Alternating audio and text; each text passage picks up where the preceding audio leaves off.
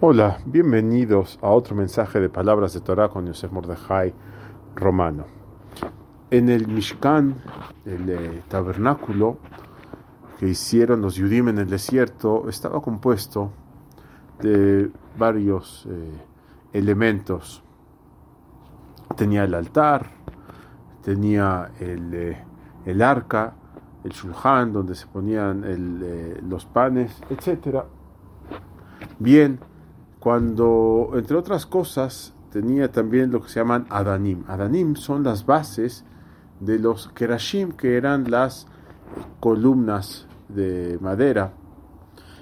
Los Adanim eran todas iguales, estas bases eran todas iguales y todas provenían de, eh, de un donativo específico el Mahatzita Shekel, el medio Shekel.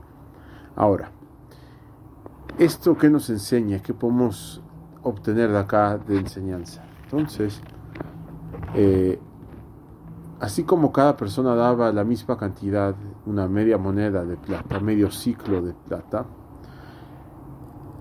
y con esto se hicieron las bases, como dijimos, cuando esto representa la emuna, la fe en el Eterno.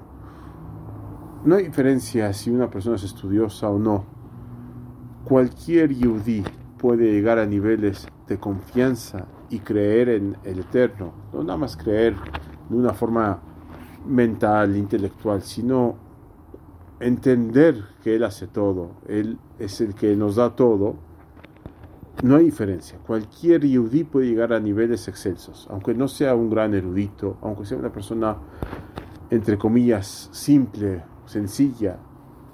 cualquier persona puede fijarse en la naturaleza y reconocer al Eterno, puede fijarse cómo hemos pasado la historia y ver la mano del Eterno. Y esto es una gran lección de los Adanim, de estas bases que todos podemos ser en este punto parejos. No hay diferencia entre uno que tiene mucha Torah o el que no tiene tanta. Buen día a todos.